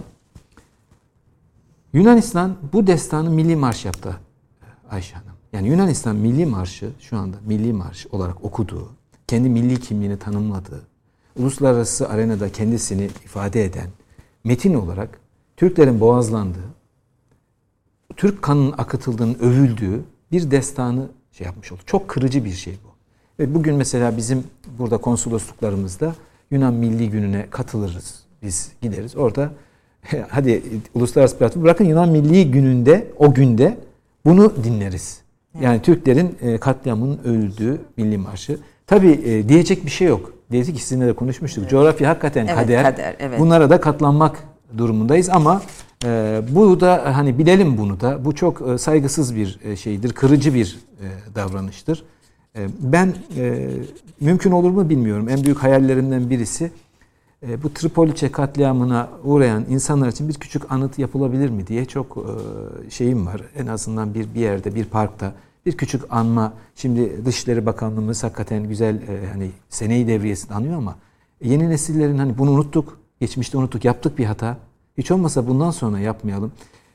Kin için, nefret için değil. Evet. Bir daha yaşanmaması için. Bunlar ibret, tarih, e, kin için, e, saadet. Evet. Yani bunun Evet. için bizim derdimiz Biz, öyle biz değil. bu coğrafyanın Ha, sonuçta yani, barış e, içinde tabii. yaşamayı bilen, bu genetik kültüre de sahip Sahibiz ama bazı şeylerle de yüzleşmemiz Evet. gerekiyor. Bazı acıları da unutmamamız gerekiyor. Bir küçük anıt olabilirse, bir anma e, imkanı olabilirse yararlı olur. Bu insanların da ruhu e, biraz Şad- e, şad şad olur. olur. Yani çünkü unutulmuş gitmiş ne arkasından bunların pe- peşini... Şimdi şey diyorsunuz kitapta Evet. Yunanların barbarlıklarına 20 kadar Avrupalı tanık olmuştu. Bunlardan biri İskoçyalı Albay Thomas Gor- Gordon'du diyor. E, gördükleri o kadar utanç vericiydi ki iki gün içinde on binlerce Türk'ün yaşadığı şehirde tek canlı kalmamacasına Evet. öldürüldüğüne tanık oluyor. E, bu bu tanıklıklar bizim kendi kaynaklarımızda değil. E, Evet. Birçok Tabii o- batılı o açıdan e, önemli. Ben hani o yüzden da yer alıyor. istedim. Ee, bu Yunanistan'ın bağımsızlığı kabul ediliyor. Ee, sonra ne oluyor? Yunanistan'ın bağımsızlığı nasıl kabul ediyor? Ben e, 1831 kabul 1800 ediliyor. Osmanlı da kabul etmek Evet. zorunda kalıyor. Ve sonra ne oluyor? e, küçük nasıl kabul edildiğini anlatmak istiyorum. Yunanistan diye bizim karşımızda bir şey yok. Yunanlı diye bir şey yok. Biz bütün bu süreci İngiltere, Fransa ve Rusya ile yürüttük. Ortada Yunanistan falan yok. Size enteresan bir şey söyleyeceğim. Yunanistan'ın bağımsızlığıyla ilgili anlaşmayı da bunlarla yaptık. Biz İngiltere, Fransa Tabii ve Rusya ile Yunanistan'ın bağımsızlığı Tabii, anlaşmasını Yunanistan yaptık. yok ortada hiçbir şey. Hiçbir yerde imzası yok. Kurucu devletler olarak bu üç şey var. Yani Yunanistan'ın vasileri var. Velileri var. Ee, bu uzun süre 1840'larda kadar böyle oldu. Bütün anlaşmaları da onlarla yaptık. Yunanistan ortada yok. Hiçbir şekilde. Onların kendi şey yaptıkları hani e, velisi var. Üç tane. Kurucu devletler. Üçün imzası vardı. Anlaş. Bizim ve onların. Bu e, Ayşe Hanım kitabımda ben yazdım. Zayıf düştüğünüz zaman Avrupa karşısında zayıf düştüğünüz zaman nelerle karşılaşabileceğiniz ilk laboratuvar örneğidir bu. Yunanistan'ın bağımsızlığı Evet. meselesi. Avrupa'nın bize neler yapacağını daha sonraki dönemlerde hangi şeyleri e, formülleri uygulayacağını orada biz gördük. Mesela bir tanesi çok değerli bir bilgidir. e, değerli bir birikimdir. Sadece bu Yunanistan değil, bütün olaylarda karşımıza çıkar. Yunanistan'a da aynısını yaptılar. Bir ara formül vardır kopuşta. Osmanlı'yı parçalamada bir ara formül buldular Avrupalılar. Daha az acıtan, daha fazla e, bizi e, bu kopuşa hazırladıkları eyaletin mümtaze yapısı, otonom yapı. Önce otonom yapar. Yunanistan da öyle yaptı. 1829'da biz otonom yaptık Yunanistan coğrafyasını. Bir yıl prenslik olarak Yaşadı. yönettik, yaşadı. Tabii bu, bu bir yıl içerisinde biz neye alıştık? Yunanistan'ın bizden aslında kopmuş olduğuna alışmış olduk. Bir yıl sonra koptuğu zaman da zaten benden kopmuştu. Yani zaten gitmişti. Sembolikti, sembolik idi ilişkilerimiz şeklinde. Bakın bu bir formüldür. Bunu Mısır'da, Lübnan'da, Girit'te, Kıbrıs'ta, e, Bulgaristan'da, Makedonya'da, Osmanlı coğrafyasının her yerinde karşınıza çıkar. O yüzden 19. yüzyıl tecrübesi şunu söyler Ayşe Hanım. Bir yerde özerk, öz, möz böyle bir şey söyleniyorsa bunun sonucu bağımsızlıktır. Kopuştur. Kopuştur. Peki, Yunan- İstisnası bunun yoktur. Yunanistan meselesine tekrar geri döndüğümüzde Evet. bağımsızlığı kazandıktan sonra bir kral ata Evet, geldi. evet. Bu Avrupa hanedanlarından. Almanya'dan bir kral geldi. Bavyera'dan bir kral atandı. Tabii içeride e, üç tane denge var. Rus dengesi, e, Fransız dengesi e, ve İngiliz dengesi. Uzun yıllarda böyle oldu Yunan iç politikası. Yunanistan'ın özgün olarak bir Yunan e, politika uygulaması çok sonradır. Devrimler yaşadılar onlar, darbeler yaşadılar. Ondan sonra yani bu zamana kadar hep partiler vardı. Bu partilerin dayandığı ülkeler vardı.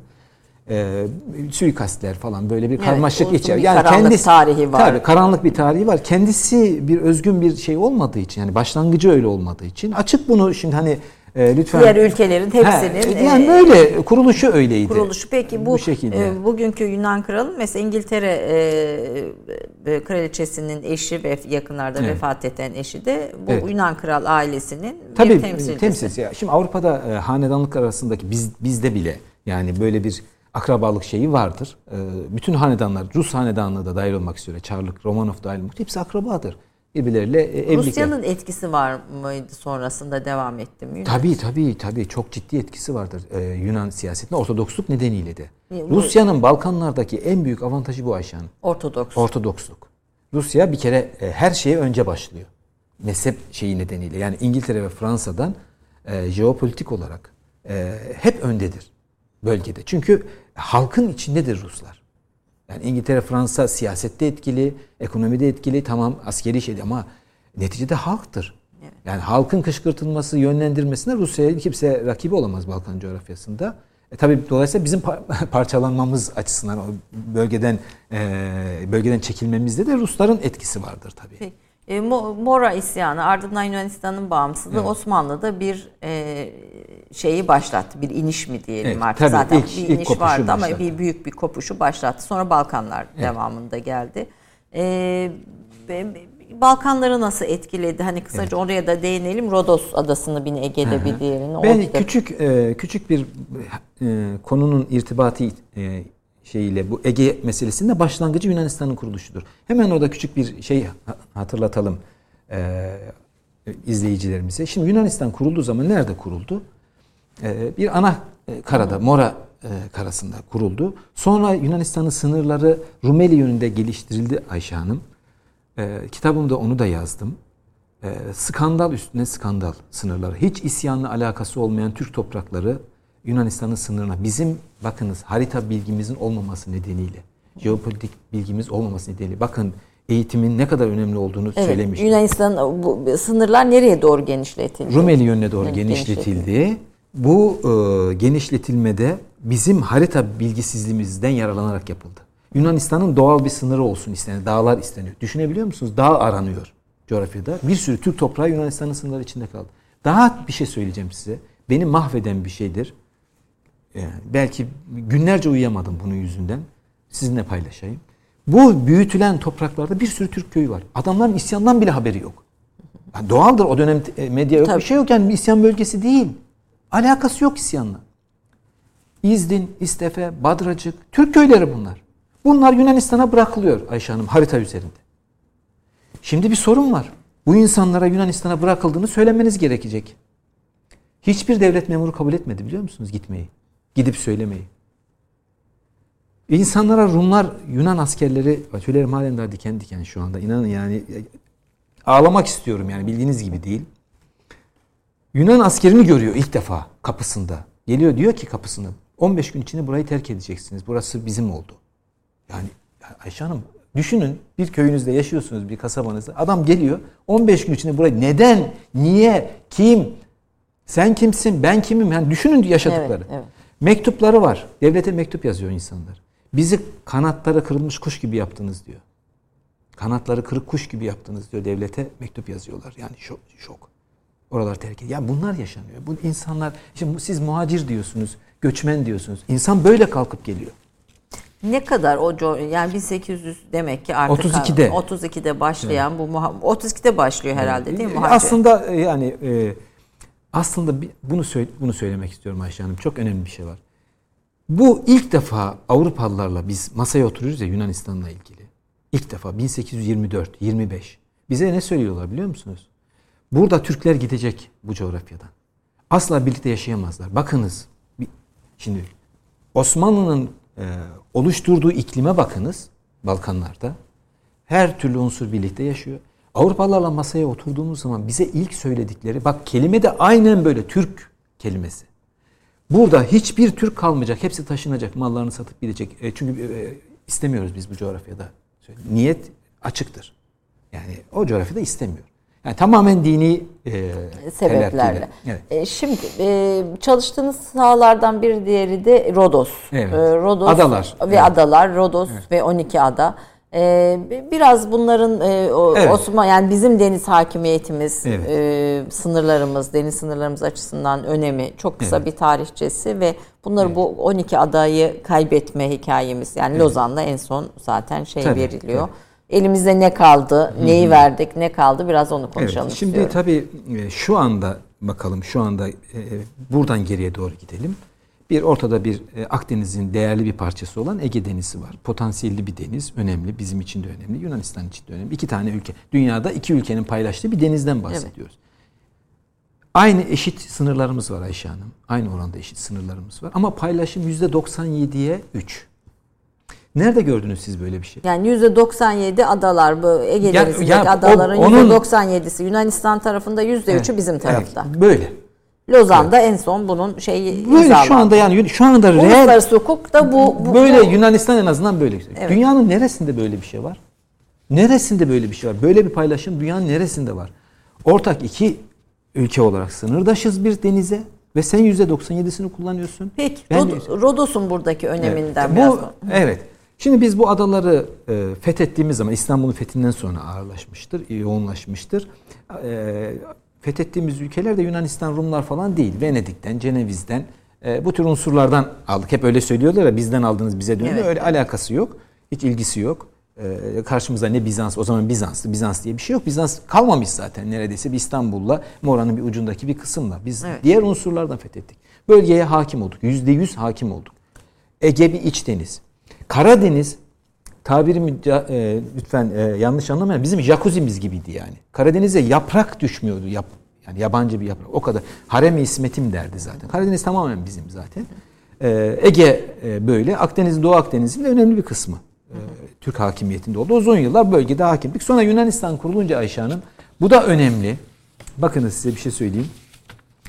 Yeni Yunanistan e, kurulunca, e, Anakara'da kurulunca bazı adaları ta, e, talep ediyorlar. Yunanistan etrafındaki, Siklat adaları diyoruz ona. Yunanistan etrafındaki Narda, e, Para e, gibi, Naxos gibi adalar Yunanistan etrafında. Ve sonra yukarıda Eğriboz Adası var. Bir vakıf adasıdır, Türk adasıdır. Vakıfları da konuşamadık şimdi aklıma geldi. Evet, evet. Bir de vakıf işi var hiç sormayın. Bir dram da orada var. Anlatılacak gibi. Bitmiyor işte yani dram içinde dram var. Evet. Tarih böyle. Yaşanmış, uzun süre yaşanmış sorunlar. E, bu adaları biz Yunanistan'a veriyoruz ve Osmanlı diyor ki çok e, bakın anlayışa bakın. 1830'daki anlayışa bakın. Ben diyor seni burada kurulmanı kabul ettim. Senin etrafındaki adaların senin olması gerekir. Adalet bunu gerektirir diyor. Yunanistan'ın etrafındaki adalarda biz zorluk çıkarmıyoruz hiçbir şekilde. Bunu şöyle de düşünebilir. Ya işte verdim öyle değil. Jeopolitik olarak öyle. Coğrafi olarak öyle, öyle ben doğru. onu tutamam biliyor Osmanlı evet, yani. Evet, evet. Biz orada bir paylaşım yaptık Ayşe Hanım. Bunun dışındaki Boğazönü adalar, Saruhan adaları, Menteşe adaları yani Yodos 12 adaları oldu adaların tamamı bizdeydi. Ne zamana kadar bu statü değişmedi? Balkan savaşlarına kadar. Bu zamana kadar. Hiçbir statü tartışması yok Ayşe Hanım. Yüzde yüz tamamen bizde. Peki biz ne yaptık? Enteresan bir şey yaptık. Yunanistan'a verdiğimiz adaları tek tek saydık.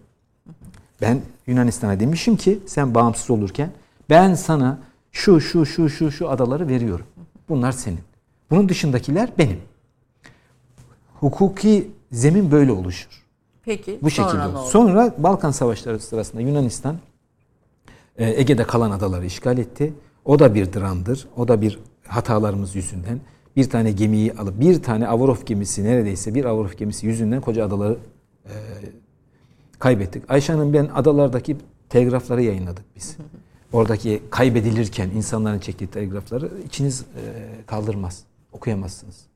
Okuyamazsınız. Ama bu Bora meselesinde bile ya, zor yani. yani. Öteki o, hiç okuyamazsınız yani. O insanlar çünkü devlet bunlar devlete müracaat etti. Biz buradan taşınalım mı? Bizi koruyacak mısınız diye devlete. 1912. Devlet kesinlikle taşınmayın. Biz güçlüyüz. Sizi koruyacağız dedi. Koruyamadı. Sonra da gitti. Peki. Evet. Ee, Sonra bir, Balkan Savaşları'nda Yunanistan işgal etti. Ee, Rodos ve 12 ayda da İtalyanlar işgal etti. Alt kısımları. Statü bu şekilde oluştu. Uluslararası e, statü. Sonra Birinci Dünya Savaşı Ayşe Hanım. Birinci Dünya Savaşı sonrası e, biz mağlup olduk. Anlaşmalar e, ve Lozan'a e, mesele geldi. Lozan Anlaşması'nda e, biz e, Rodos ve 12 adayı ve diğer adaları isimleri belirtilmiş adaları e, statüsünün devrini kabul ettik. Öyleydi. Öyle. Zaten işgal evet, altındaydı. Evet, yani bu yani bir devlet Tabii. kuruyorsun. Zaten e, politik olarak sizde değil bunlar yani işgal edilmiş adaların statüsü İtalyanlar Uşi anlaşması yaptık zaten verdik biz onlara. Ondan sonra Atina anlaşmaları var. Bir sürü anlaşma var. He, anlaşmalarda Osmanlı şunu yapmış. Hep bir şey bırakmış. E, hukukumu korurum. E, böyle şeyler var ama neticede yani Uluslararası anlaşma bağlayıcı ya ve siz, o verilmiş. Ha, onun karşılığı bir şey yapabileceğini düşünerek yapmış. Yani bir askeri bir şey yaparsam elim güçlensin. Ama yapamadı, olmadı. Yenildin işte neticede. E, Lozan'da bir statü belirlendi, kabullendik. Fakat burada ne var şimdi Lozan'dan sonra? İsmi belirlenmiş adalar var. İsmi belirlenmemiş adalar var. Siz konuşmamızın başında söylemiştik. bir şeye sahip olabilmeniz için onu uluslararası hukuki bir e, belgeye dayandırmanız gerekir. Bunu ispatlamanız gerekir. Biz şimdi onu Türkiye onu sorguladı hep e, karşısında muhatabında. Bana bunun sahip olduğuna dair hukuki şeyleri ortaya çıkar. E çıkarılıyor ama orada e, isimler belli. Bunun dışında kalanların statüsü tartışmalıdır. Ayşe Bugün egemenlik devri, bugünkü Evet. süren tartışmada egemenlik, Egemenlik, devri, devri evet. meselesi. Bunları ve e, tabii Ayşe Hanım küçümsemeyin. Bir tane adanın bile e, hani ekonomik e, alan olarak ve fır hattı gibi e, bizim menfaatlerimiz korunmasında çok önemli e, jeopolitik avantajları var. Ve Türkiye bunu e, çok uzun bilimsel bakın bilgiye dayalı. Bilgi size eninde sonunda hakkınızı doğruyu e, söyleyecek. evet. E, siz tabii sahada güçlü olabilirsiniz, çok güçlü olabilirsiniz ama bunu muhakkak e, uluslararası zeminde bir haklılık e, noktasına taşımanız gerekiyor. Türkiye bunu sağlamış oldu. Ben e, inanın e, Ege meselesinde hiçbir kuşkum yok. Türkiye'nin haklılığıyla ilgili. E, vicdan beklemiyoruz. Böyle bir şey e, Avrupa diplomasisinden Yani hukuk, beklemiyoruz. evet. Ha, hukuk olarak bekleyeceksiniz. Onlar şunu bizim o söylediğimizi o söylemez. Ya burada iki tane de ülke var sen e, haksızlığa uğruyorsun demez yani. Böyle bir şey yok. 1912'de çıkan Balkan Harbi bizim Ege adalarındaki bütün egemenlik şeyimizi Balkan Harbi Evet. sonrasında yitirmemize e, sebep oluyor diyorsunuz. E, ve Ro- Rodos ve 12 adayla ilgili hüküm de Lozan'da en son Evet, verildi. e, e, karara ba- bağlıyor. E, fakat bu arada Kıbrıs'ı İngiltere alıyor sonra tabii daha Akdeniz. Biraz öncesinde e, e, Kıbrıs'ı İngiltere'ye devrimiz tabii geçici devirdir o. Abdülhamit döneminde olmuştur Ayşe Hanım. Bizi Ruslar karşısında düştüğümüz açmazdan kurtulmak için, destek için e, İngiltere'nin bir üst ihtiyacı var Doğu Akdeniz. Ayşe Hanım her şey Doğu Akdeniz'de e, şekilleniyor. 19. Bence de şimdi de öyle. E, hiçbir deniz Doğu Akdeniz kadar değerli değil. Jeopolitik özelliği yok. Yani bu kadar küçük olup bu kadar büyük etki eden başka bir su kütlesi yok. Ve şükürler olsun ki yine Doğu Akdeniz'deyiz. Doğu Akdeniz'in bir parçasıyız. Çünkü dünya güçler dengesinde Doğu Akdeniz'in rakibi yok. Ee, o, dönemde de öyle. İngiltere bir yer arıyor, e, bir üs arıyor. Çünkü e, ticari akış işte e, o Hindistan'dan getirdiği Süveyş kanalı da açılmış düşünün. E, Süveyş Mısır'dan geçiyor. Bu gemilerin korunması gerekir. E, rakipleri var. E, Fransa rakibi, Ruslar rakibi falan. Bir üs arayışı var. Bu üs arayışını bizim bu e, zor durumumuzda çok ağır Ruslar e, Bakırköy'e geldi Ayşe Hanım. Ye- Yeşilköy'e Yeşilköy. geliyor, geldi. Yeşilköy'de gümrük var biliyor musunuz siz? Evet, evet. Ne kadar acıdır o belgeleri bir inceleyin. Yeşilköy gümrüğü diyor. Çok e, yani imparatorluk algınıza bakın. Balkanların en ucuna kadar topraklarınız var ama Yeşilköy'de gümrük var. Evet. Çok o insanlar çok travma e, Büyük acılar, Acılardır travma. yani. Mübadelede e, kaç kişi e, e, bu tarafa geliyor, kaç kişi Yunanistan'a gidiyor? E, bin- e, şeyden sonra Cumhuriyet döneminde Evet. mi? Ayşe Hanım rakamları tam e, hani Ama söyleyemeyeceğim. sizin notlarınızda 500 bin evet. Müslüman e, Türkiye yani Cumhuriyet Anadolu toprağına geliyor. 1500 de Evet. 1 milyon 500 bin de Evet. Yunanistan'a Ya gidiyor. şimdi rakamlar sürekli e, değişebilir. Şimdi ben kendim de bir Burada rakamlar nasıl veriler? Ee, yani rakamları arşivlerden teyit Evet. ediyorsunuz. Diyorsunuz ki mübadelede Yunanistan'dan 500 bin kişi Evet. geldi. Oraya 1,5 milyon kişi gitti. Evet. Ee, yani bu sizin e, kitapta e, Evet. yazdığınız Şimdi şu şey. şu açıdan söylüyorum. Ben mesela mübadeleyle ilgili, midilliyle ilgili çalışmıştım. Ee, bu söylediğimiz rakamların dışında e, rakamlar da oluşuyor. Hani net bir rakam söyleyemeyeceğim için söyledim ama 500 bin civarı diyelim. Öbür tarafta da 1,5 milyon Bir buçuk. diyelim. Bulgaristan'da da, daha sonra 200 bin kişi zorla Evet. göç ettirildi Evet, diyorsunuz. Evet. Ee, işte malum 89 göçü var, göçü var. Ondan önce de Bulgaristan'dan çok e, göçlerimiz var. Bu mübadelede enteresan bulduğum bir şey var. Bizim Suriye bölgesine muhacir iskanı Evet. yapıyoruz. Yani e, bu Kafkaslardan Tabii, işte tabii. Kırım meselesi var bir de yine sizin çalışma sahaları. Oradan gelenlerin bir bölümünü Suriye'ye, Şam'a Tabii yerleştiriyoruz. tabii tabii tabii. Yani orada bu, bu- bu, e, e, ya Ayşe Hanım şöyle bir durum var. E, az önce söylemeye çalıştım. Yani bu gelen insanlar, gelen insan bizim insanımız zaten. Şundan 300 yıl, 400 yıl önce demişiz ki insanlara biz bir dünyaya bir vizyon katacağız.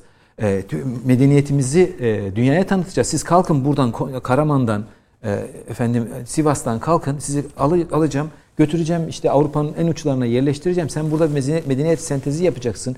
O övündüğümüz o büyük e, medeniyet e, olaylarını yapacaksın. Sonra da işte dediğimiz gibi talih dönecek. Bu insanlar geri gelecek Geri geldiği zaman adı muhacir olacak, göçmen olacak. Biraz hani bunu e, dikkate alalım biraz e, şeylerimizde. Biraz e, konjonktür olarak tartışıldığı için biraz Suriye, e, Afganistan ekseninde sanki e, bütün hepsi böyle gelişmiş gibi düşünülüyor. Buradan Anadolu'dan gönderdiğimiz insanlar asırlar sonra kendi yurtlarına, vatanlarına geri dönmüş yani oldular. Yani biz e, o dönem bir hayli de 1898'den sonra hele Adana, Konya, Ankara, Beyrut, Hı. Bingazi, tabii. Karahisar'ı e, tabii, tabii, tabii. ondan Aydın, e, Suriye, Şam, Halep'e bir sürü muhacir yerleştirmişiz. Tabii, tabii. Bu 93 e, Rus Harbi'nden sonra Har Kafkaslardan bilhassa, gelen, Kırım'dan bravo. gelen muhacirleri oraya göndermişiz. Orada iskan etmişiz. Bir iskan evet. politikası da oluşmuş galiba değil mi? Yavaş yavaş Kırım Harbi'nden sonra oluştu. Devlet Şimdi artık... reklamlardan sonra evet. da biraz bunu konuşalım iskan politikası. Efendim kısa bir aradan sonra buradayız.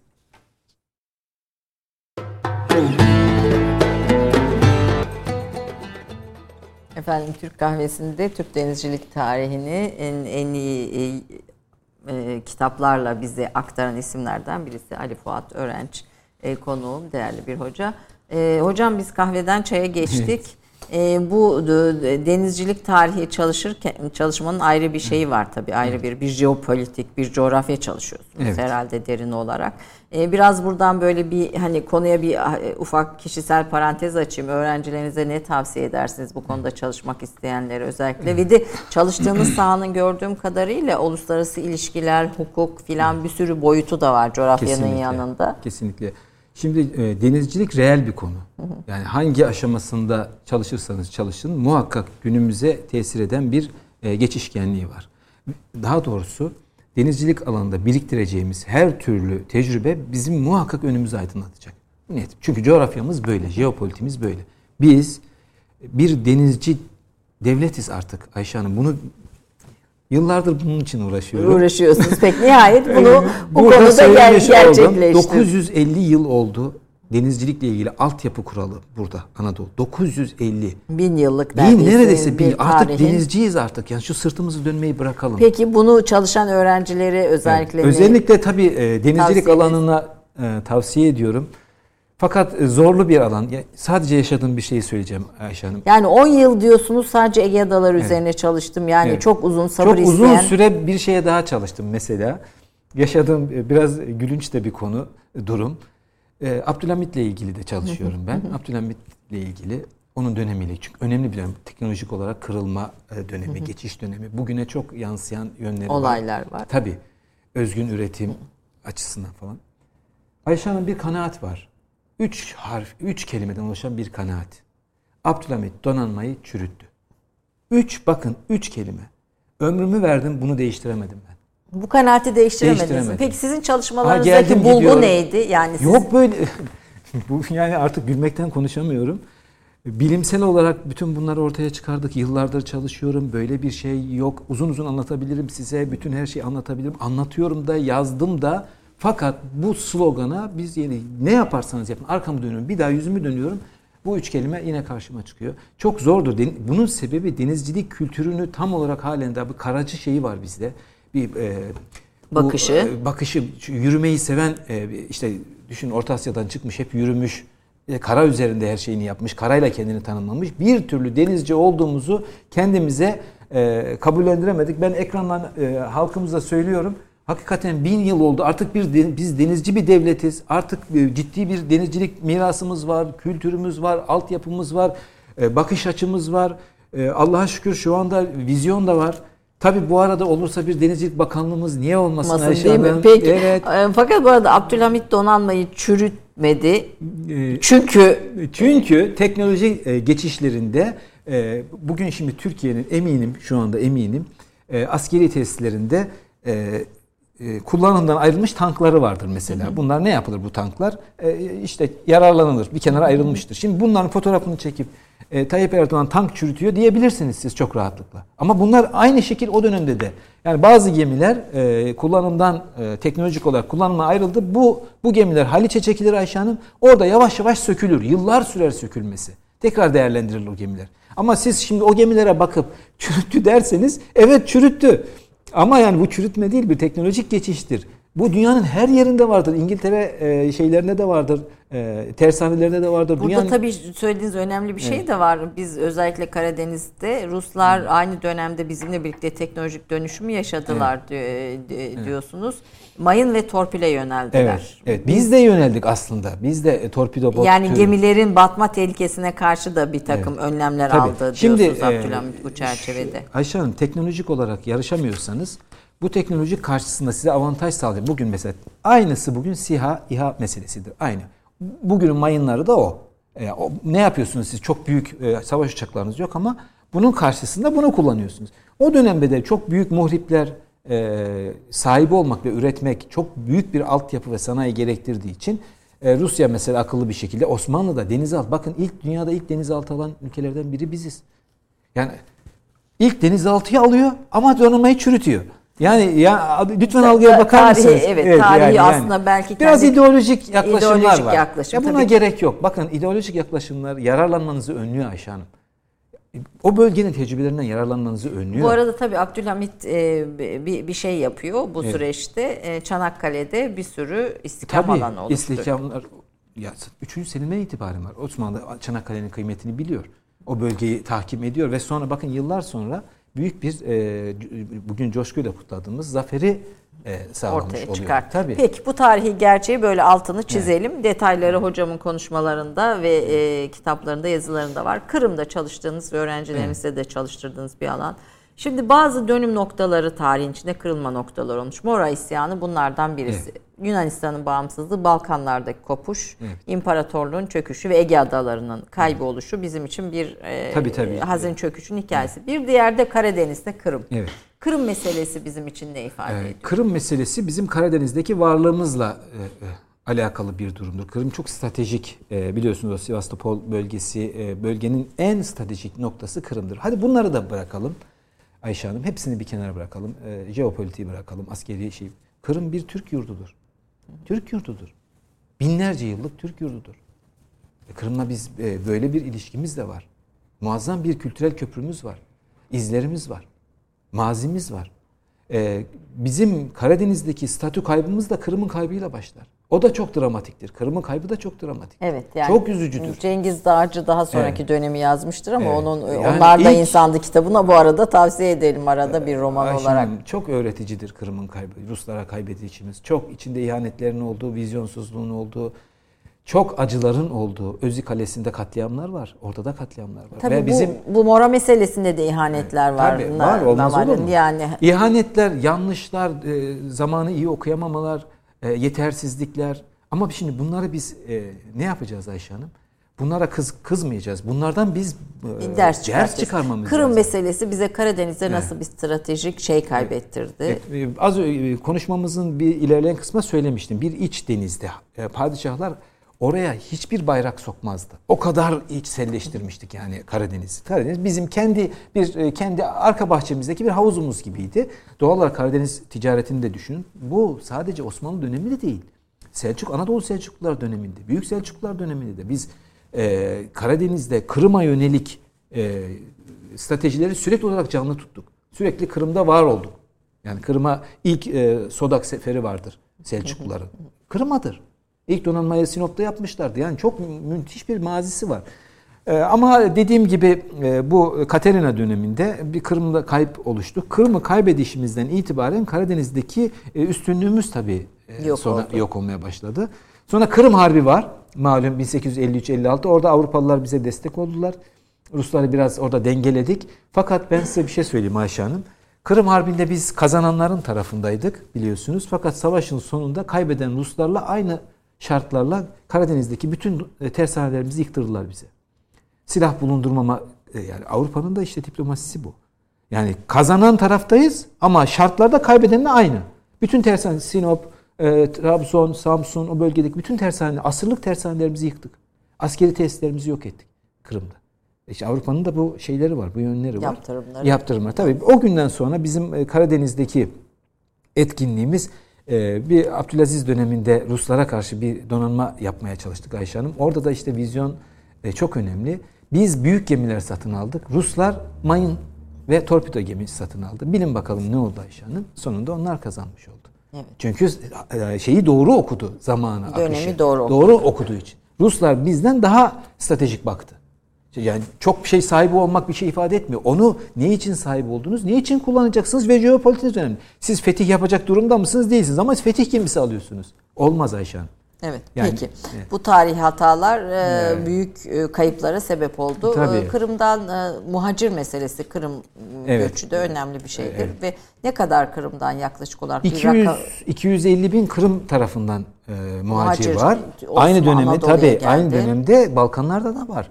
E, ilk büyük kitlesel e, göç e, hadisesini Kırım'la yaşadık biz Kırım Harbi'nde. Ruslar çünkü hem Kafkas'a Kars'a kadar geldiler. Öbür tarafta da Edirne'ye geldiler Ayşe Hanım. Yani e, Rusların iki şeyi vardır. Daima 93 Harbi'nde aynısını yaptılar. Bütün savaşlarda aynısını yaparlar. Birincisi Tuna üzerinden Edirne'ye gelirler. Öbür tarafta Doğu Anadolu üzerinden ya Kars'a ya da aşağı Kürt bölgesine inerler. Hep rotaları bellidir. Bu Tabii bu e, alan içerisindeki bütün karşılaştığı unsurlarla da etkileşime girer. Mesela Ermenilerle böyle etkileşime girdiler. Tabii 93 Harbi sırasında Ermenilerle tanıştılar, şey yaptılar.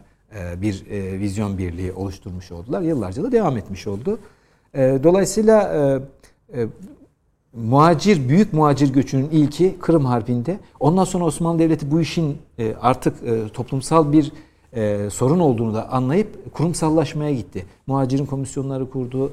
E, bir iskan politikası İskan oluştu. politikası oluşturdu. Bu çok e, zaten biz e, millet olarak hakikaten herkese kucak açtığımız için biliyorsunuz Yahudilerden Evet, itibaren. evet. Ya buna milletimiz, halkımızın bir şeyi var. Bir de bu arada bu Mora meselesini de unutmayalım. Onu da e, söyleyelim. Sadece Müslümanlar değil, Yahudiler, Yahudiler de de. aynı bizimle birlikte aynı Katledildi. Tabii kat- tabii. Yani din, uğradı. din şeyi oldu Evet. zaten oradan belli. Evet. Yani Peki. Tekrar dönelim. Evet, e, bu e, Kırım Harbi'nde başlayan e, sistematik, devletin sistematik e, e, muhacir yerleştirme e, e, politikası 93 Harbi'nde daha tabii üst seviye.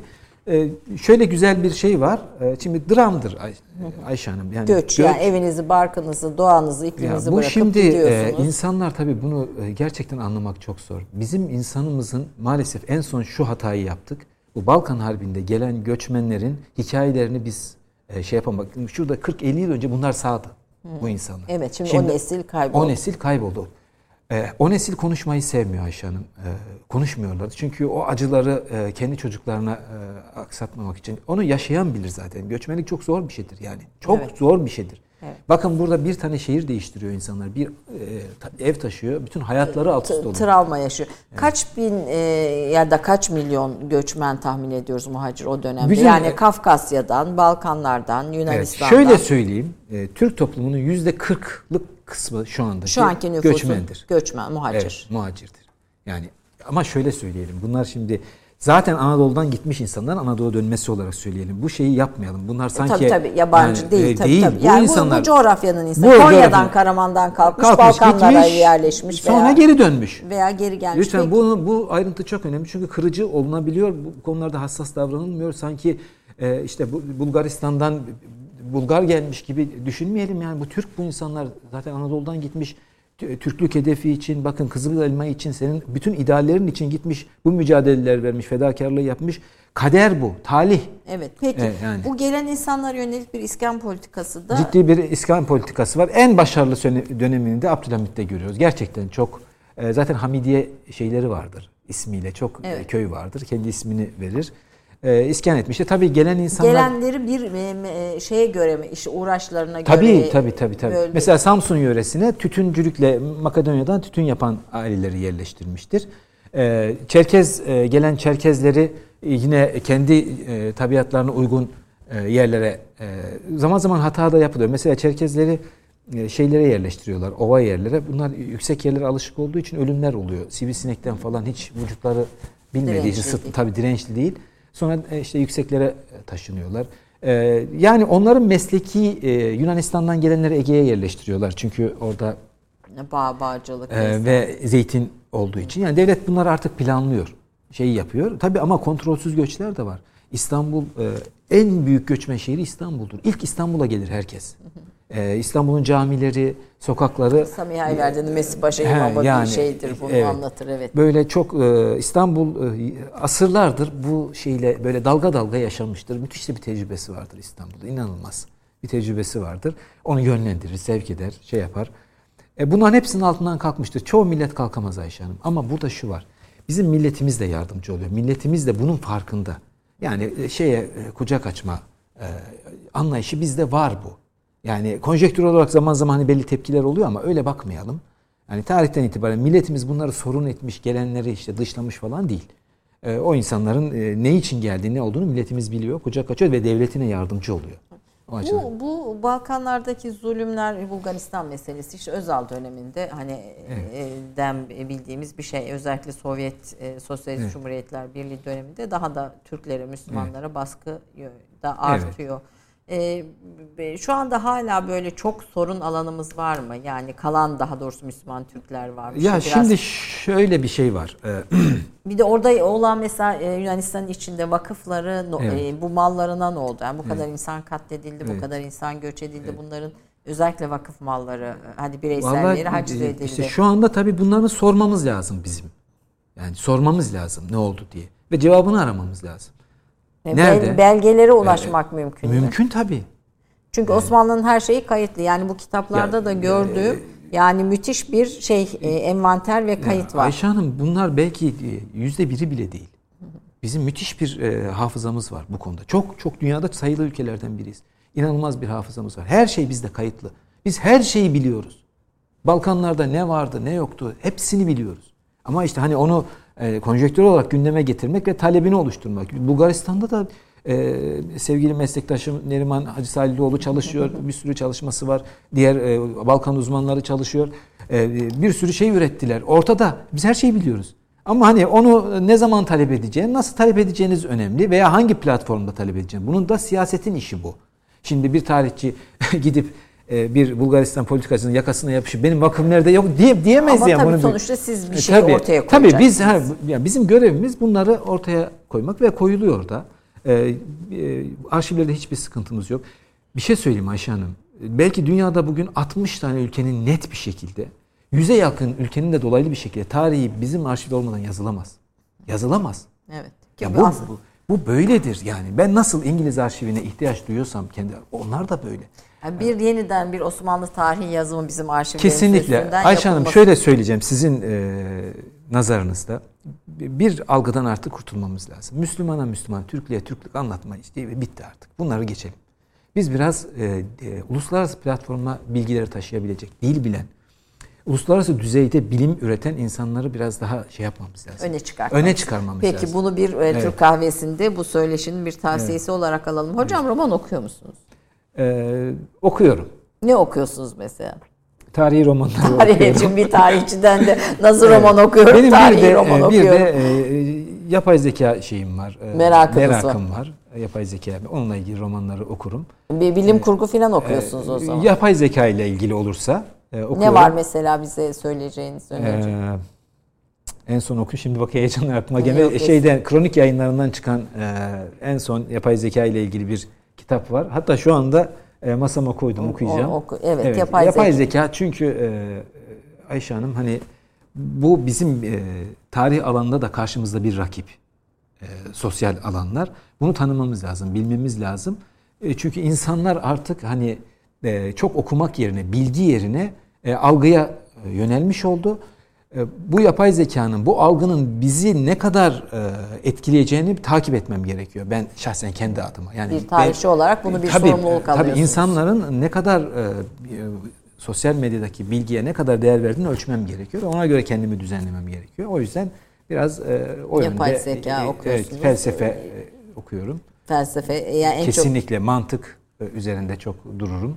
Neden? Yani bir tarihçi için evet, felsefe e, ve mantık. Doğru anlamak. Zihin zihnin e, Ayşe Hanım zihnin insan zihniyle ilgili e, geliştirici e, çalışmalar yapması lazım. Zihin çok önemli. E, bu ilahiyatta da çok önemli.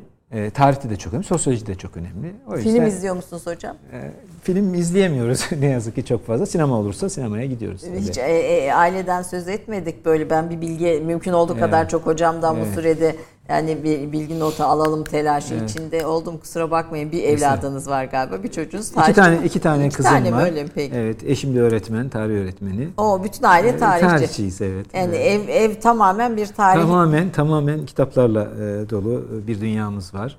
E, eşim de yazar, o da yazıyor zaman zaman e, kitapları Onun var. bir sahası var mı? E, evet, Çanakkale ile ilgileniyor. E, onunla ilgili e, çalışmalar yapıyor. E, böyle bir şeyimiz var, kendi mütevazi bir e, gündemimiz var.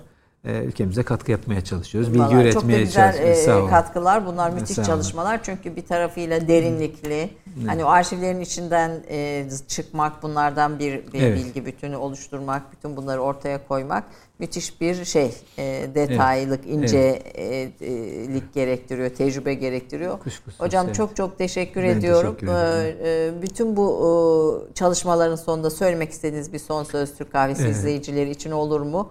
Bunların evet. hepsi ayrı başlıklar aslında işte yakın çağ tarihi kitabınız var mesela. Evet. Üniversitede ders olarak da okutuluyor evet, değil mi? Evet. E, Navarin'e değinemedik. Navarin olayına, evet, Navarin donanması. Çok var tabii. Çok var. E, Benim tabii söylemek istediğim şu Ayşe Hanım. Tarihin ürettiği bilgi, tecrübe önemli. Fakat bu tecrübenin kana karışması lazım. Bir algı oluşturması lazım. Bürokraside, siyasette, toplumsal reflekslerde bir algıya dönüşmesi lazım. Yani benim çok çok çok güzel şeyler yapmış olmam kendi adıma güzel ama bunun reel olarak hayatın içerisinde yani şu Türk Amerikan evet. silah ticaret tarihini diyorsunuz evet. bugünden geriye dönerek bir okumak ya, lazım. Yani mesela bunu e, karar vericiler e, toplumsal evet. Ermeni meselesinde de öyledir mesela. Bizim e, toplumsal reflekslerimiz var. Hep birlikte direnç kazanırsak önemlidir. O direnç ortak bilgi bilgiye verilen değerle oluşuyor. O yüzden e, tarih geçmişe ait bir şey değildir Ayşe Hanım. Arabanın dikiz aynaları gibidir. Dikiz aynaları olmadan yolculuk yapamazsınız. Geçmişten aldığımız güçle geleceğe gideceğiz. Evet yani o, o dikiz aynaları e, evet. bakmak gerekiyor. Evet. Evet, Rodos e, ve 12 ada var. Var mı yeni bir kitap hocam? E, Çalışmalarımız var. E, biraz Navarin'e yönelmek istiyorum ben ve Tripoliçe katliamı üzerine biraz daha ayrı, biraz daha geliştirici çalışmalar yapmak istiyorum. Biraz tabii vicdani şeyimi yenebilirsem. Çok tedirginlik oluştu bende. Bu çünkü bu Tripoli'de katliamı yeterince anlatamamam, anlatamayacağım şeyi oluştu. Çok büyük bir acı. Beni çok etkiledi çünkü. O psikolojiyle de mücadele ediyorum. İnşallah o özgüveni bulursam o konuyu çalışmak İnşallah hocam istiyorum. bütün bu İnşallah. çalışmalar bize bir tarihi yeniden evet. hatırlatmak ve o günde olan aktörler bugün de dünya sahnesinde. Tabii, yani tabii. Navarin diyorsunuz Fransa'nın Evet. bin bir oyunu ve ihanetiyle koskoca evet. bir Osmanlı donanması yok ediliyor yani. Evet. Tamamen yok ediliyor. Sadece Fransa değil, İngiltere, Fransa ve Rusya. E, Rusya üçü, o üçü de var üçü ama hani de. Fransa tabii, orada bir tabii. oyunla oyun hani yapıyor. Oy, evet. oyun yapıyor Fransa'nın evet. oyunuyla yok ediliyor. Yok ediliyor. E, vaktimiz varsa çok kısa hocam onu da anlatırsa aslında e, maalesef vaktimiz evet. bitmiş. Peki bunu da efendim hocamın e, eserlerinden, yazılarından, makalelerinden, kitaplarından okuyarak evet. telafi edebiliriz. Tekrar evet. çok teşekkür ediyorum çok bahtiyar olduk. Bir denizi, bizi evet. koşatan bir evet. denizin e, evet. içinde olan e, son dönem gelişmelere ilişkin en azından bir e, fikrimiz oldu, bir bilgimiz evet. oldu. Çok teşekkür ediyorum. Ben teşekkür hocam. ederim. Herkese Ağzınıza hayırlı günler sağ diliyorum. Sağ olun. Peki. Haftaya bir başka konukla görüşmek üzere. Hoşçakalın efendim.